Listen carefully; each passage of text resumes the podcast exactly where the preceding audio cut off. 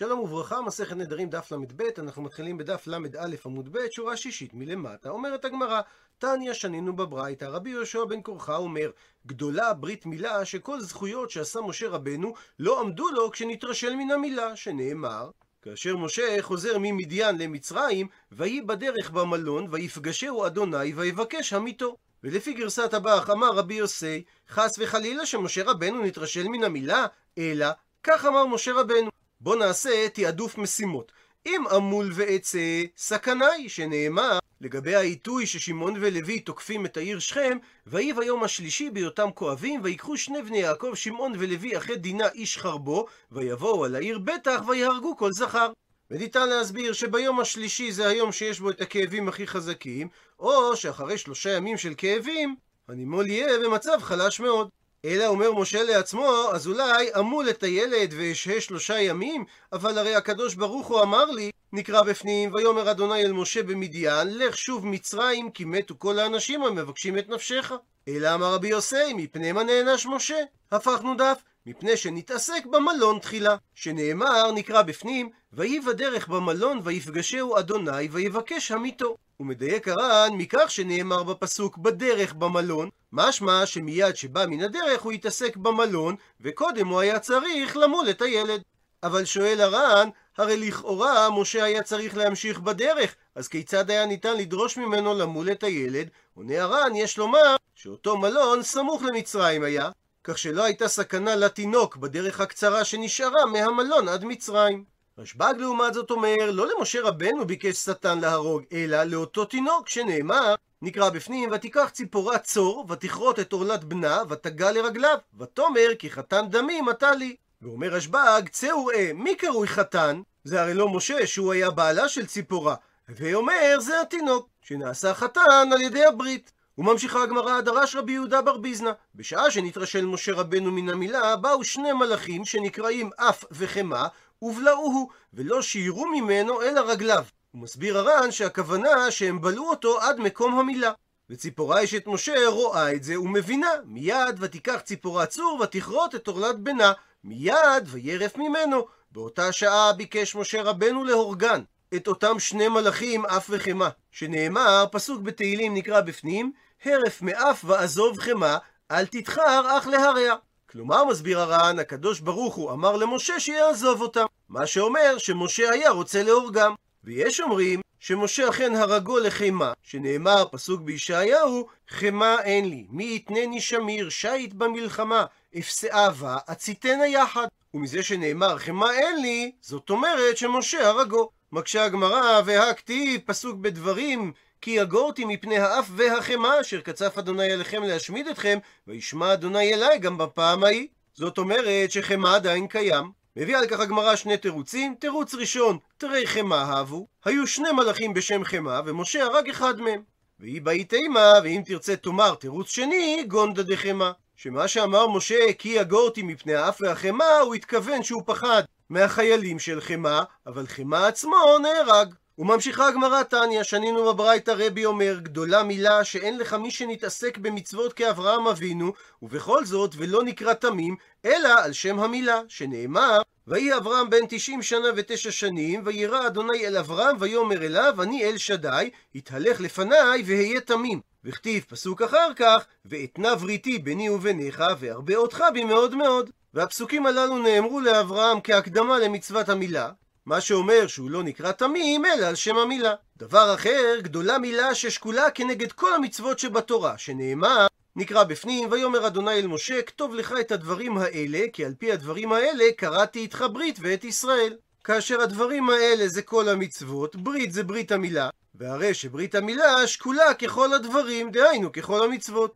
דבר אחר, גדולה מילה שאלמלא מילה לא נתקיימו שמיים וארץ, שנאמר, פסוק בירמיהו, כה אמר אדוני, אם לא בריתי, יומם ולילה, חוקות שמיים וארץ לא שמתי. ופליגה, והברייתא הזאת חולקת על דרבי אלעזר, דאמר רבי אלעזר, גדולה תורה, שאלמלא תורה לא נתקיימו שמיים וארץ, וגם הוא לומד את זה מאותו פסוק שנאמר, אם לא בריתי יומם ולילה, חוקות שמיים וארץ לא שמתי. וממשיכה הגמרא, אמר רב יהודה אמר רב, בשעה שאמר לו הקדוש ברוך הוא לאברהם אבינו, התהלך לפניי והיה תמים, אחזתו את אברהם אבינו רעדה, אמר אברהם לעצמו, שמא יש בי דבר מגונה? שהרי אם הקדוש ברוך הוא אומר לו והיה תמים, זה אומר שעד עכשיו הוא לא היה תמים, אלא היה לו כנראה איזשהו פגם במידות. וכיוון שאמר לו הקדוש ברוך הוא ואתנה בריתי וני ובניך, נתקררה דעתו של אברהם אבינו. ובהמשך כתוב, ויוצא אותו החוצה, ויאמר הבט נא השמיימה וספור הכוכבים, אם תוכל לספור אותם. ויאמר לו, כה יהיה זרעך. ומה הכוונה, ויוצא אותו החוצה? אמר אברהם אבינו לפניו, ריבונו של עולם, הסתכלתי במזל שלי, ואין לי בן אחר אלא ישמעאל. אמר לו הקדוש ברוך הוא, צא מהצטגננות שלך, דהיינו ממשפט חוכמת המזלות שלך, מפני שאין מזל לישראל. אמר רבי יצחק, כל המתמים עצמו, זאת אומרת נוהג בתמימות, הקדוש ברוך הוא מתמים עמו. מידה כנגד מיתה, מתנהג עמו בתמימות. והמקור לכך שנאמר פסוק בשמואל, אם חסיד תתחסד, אם גיבור תמים תתמם. ועוד באותו עניין, אמר רבי הושעיה, כל המתמים עצמו שעה עומדת לו. כלומר, הוא עולה לגדולה. והמקור לכך שנאמר, התהלך לפניי והיה תמים. וכתיב בסמוך, והיית לאב המון גויים. מה שאומר שהשכר של התמימות זה עלייה לגדולה. ועוד בעניין תמימות אמר רבי, כל המנחש את העתידות על ידי קסמים למיניהם לא נחש. הקסמים רודפים אחריו וגורמים לו נזק. והמקור לכך שנאמר, כי לא נחש ביעקב ולא קסם בישראל, כעת יאמר ליעקב ולישראל מה פעל אל. מקשה על כך הגמרא, והא בלמד א' כתיב. הרי רבי אמר שכל המנחש לא נחש, לא ל"ו, ובפסוק כתוב כי לא נחש, לא ל"א. מה שאומר לכאורה שמשמעות הפסוק היא בדיוק הפוכה. אלא אומרת הגמרא שהמקור לדברי רבי זה לא הפסוק, אלא משום מידה כנגד מידה. וממשיכה הגמרא תני שנה אהבה ברי בנו דרבי זרע כל אדם שאינו מנחש, מכניסים אותו במחיצה שאפילו מלאכי השרת אין יכולים להיכנס בתוכה, שנאמר, כי לא נחש ביעקב ולא קסם בישראל. הוא מסביר הר"ן שמלאכי השרת ישאלו את אותו ישראל שאינם מנחשים מה פעל אל, לפי שמתוך שהם לא מנחשים, מכניסים אותם למחיצה שאין מלאכי השרת יכולים להיכנס בה. ומוסיף הר"ן, נראה בעיניי שגם זה מידה כנגד מידה, שמתוך שהישראל אינו הולך לקראת נחשים לידע את העתידות, אלא הוא בוטח בקדוש ברוך הוא, אז משום אחי הקדוש ברוך הוא מגלה לו רזי עולם שאינם גלויים אפילו למלאכי השרת. וחוזרת הגמרא לאברהם אבינו. אמר רבי אבאו, אמר רבי אלעזר. מפני מה נענש אברהם אבינו ונשתעבדו בניו למצרים במשך 210 שנים? הסיבה מפני שעשה אנגריה בתלמידי חכמים, שהוא הוליך את תלמידיו למלחמה. והמקור לכך שנאמר, וישמע אברהם כי נשבע אחיו, דהיינו לוט, ויהרג את חניכיו ילידי ביתו, שמונה עשר ושלוש מאות, וירדוף עד דן. ואומר על כך המהר"ל, הלא הוא רבי יהודה ליווה בן בצלאל, המוכר בכינוי המהר"ל מפראג, שהיה רב פוסק הלכה, מקובל והוגה דעות, מגדולי ישראל הבולטים בתחילת העת החדשה. הוא יצר גשר בין הגות ימי הביניים להגות הרנסאנס, בתקופה שבה פרחה הקבלה בארץ ישראל. מעבר לבקיאותו הרבה בתלמוד, בספרות האגדה ובקבלה, הוא היה גם בקיא בפילוסופיה ובאסטרונומיה ובשאר המדעים של תקופתו. כמו כן, הוא גם היה מנהיג רוחני פוליטי ובעל מהלכים אצל רודולף השני שהיה קיסר האימפריה הרומית באותו זמן. תורתו השפיעה רבות על תנועת החסידות שקמה למעלה מ-150 שנה לאחר מותו. ספריו, תפארת ישראל ונצח ישראל, נחשבים כבסיס שמקנה הסתכלות תורנית נכונה על עולם התורה וקניית אמונה. ספרו נתיבות עולם פותח צוהר להבנת מידות נפש האדם. אישיותו המיוחדת של המהר"ל, אשר בה רב הנסתר על הנגלה, שימשה כר פורה לסיפורים ואגדות על מעשיו למען יהודי פראג, כגון האגדה המפורסמת על הגולם מפראג. מסביר המהר"ל כי השם יתברך הביא את זרע אברהם בגלות, מפני שלא היה אברהם מתחזק כל כך באמונה. ולפיכך סובר רבי אבאו שנראה באברהם שלא היה בוטח בשם לגמרי, שהרי עשה הנגריה בתלמידי חכמים ולקחם למלחמה מיראתו, שאילו לקח את הראוי למלחמה, אז אין זה חטא אם הוא היה לוקח תלמיד חכם כזה, שהרי אין סומכים על הנס, ואם הוא מוכשר למלחמה אז אפשר לקחת אותו. אבל בזה שהוא לקח תלמיד חכם שלא מוכשר למלחמה, מורה שהיה ירא, והיה לו לבטוח בו יתברך, ולא לקח למלחמה אשר אין ראוי לקח. ולפיכך נשתעבדו בניו ארבע מאות שנה, כדי שיראו גבורותיו אשר עשה, ובזה יקנו אמונה שלמה. תשובה נוספת, מדוע נשתעבדו בניו למצרים 210 שנים, ושמואל אמר, מפני שהפריז על מידותיו של הקדוש ברוך הוא. מסביר הר"ן שהרבה להרהר על מידותיו של הקדוש ברוך הוא, כי המילה הפריז הכוונה ויתר והפקיר, שנאמר, ויאמר, אדוני אלוהים, במה אדע כי ירשנה. הסבר נוסף מדוע נשתעבדו עם ישראל למצרים 210 שנים, ורבי יוחנן אמר שהפריש בני אדם מלהיכנס תחת כנפי השכינה, שנאמר, אחרי שאברהם ניצח במלחמת העולם הראשונה, ויאמר מלך סדום אל אברהם, תן לי הנפש והרכוש קח לך. ואברהם אבינו נתן לו את הנפש, זאת אומרת שהוא יכול היה לעכב אותם לעצמו, ואז היה מכניסם תחת כנפי שכינה. וחוזרת הגמרא ודורשת את מה שכתוב וירק את חניכיו ילידי ביתו. רב אמר שהמילה וירק הכוונה שהוריקן בתורה, הוא מביא על כך הר"ן שני פירושים, או שהוא זרזן בתורה, או שהוא רוקן אותה מהתורה. ושמואל אמר שהמילה וירק הכוונה שהוריקן בזהב. כלומר, שנתן להם זהב הרבה כדי שילכו איתו למלחמה. ומה שכתוב אחר כך, שמונה עשר ושלוש מאות, על זה אמר רבי עמי בר אבא, שאליעזר היה כנגד כולם. איכא דאמרי, יש אומרים שהגרסה הנכונה של דברי רבי עמי בר אבא, שאליעזר הוא זה שמוזכר פה בפסוק שמונה עשר ושלוש מאות, דחוש בני יחי אבק, כי אליעזר בגימטריה זה שמונה עשר ושלוש מאות. כך שלפי הלשון הראשונה, הלכו עם אברהם 318 תלמידים ועוד אליעזר, ולפי הלשון השנייה, לא היה עמו אלא אליעזר לחוד. ומביאה הגמרא מימרה נוספת, ואמר רבי עמי בר אבא, בן ג' שנים הכיר אברהם את בוראו, שנאמר, עקב אשר שמע אברהם בקולי, וישמור משמרתי, מצוותיי, חוקותיי ותורותיי. וניתן לפרש את הפסוק שכמניין עין קב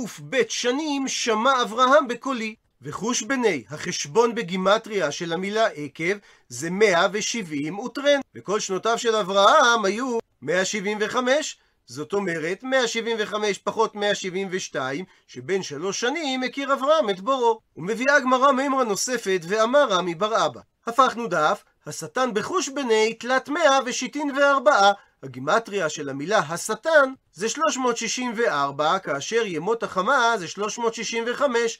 מה שאומר שיש יום אחד שאין רשות לשטן להתגרות בעם ישראל, וזה יום הכיפורים. ומביאה הגמרא מימרה נוספת, ואמר רבי עמי בר אבא, כתיב בחלק מהפסוקים אברהם בלי ה', וכתיב בחלק מהפסוקים אברהם עם ה', שבתחילה המליכו הקדוש ברוך הוא על 243 איברים, ולבסוף כאשר הוסיף לו ה', המליכו על עוד חמישה, על 248 איברים, ואלו הן חמשת האיברים, שתי עיניים ושתי אוזניים וראש הגבייה, דהיינו איבר הברית. ואומר המפרש שבתחילה המליכו הקדוש ברוך הוא על איבריו שהם ברשותו להיזהר מעבירה, אבל עיניו ואוזניו של אדם אינם ברשותו, שהרי על כורחו יראה בעיניו וישמע באוזניו, ולבסוף כשהוא נימול, המליכו הקדוש ברוך הוא אפילו על אלו, שלא יסתכל ולא ישמע כי אם דבר מצווה.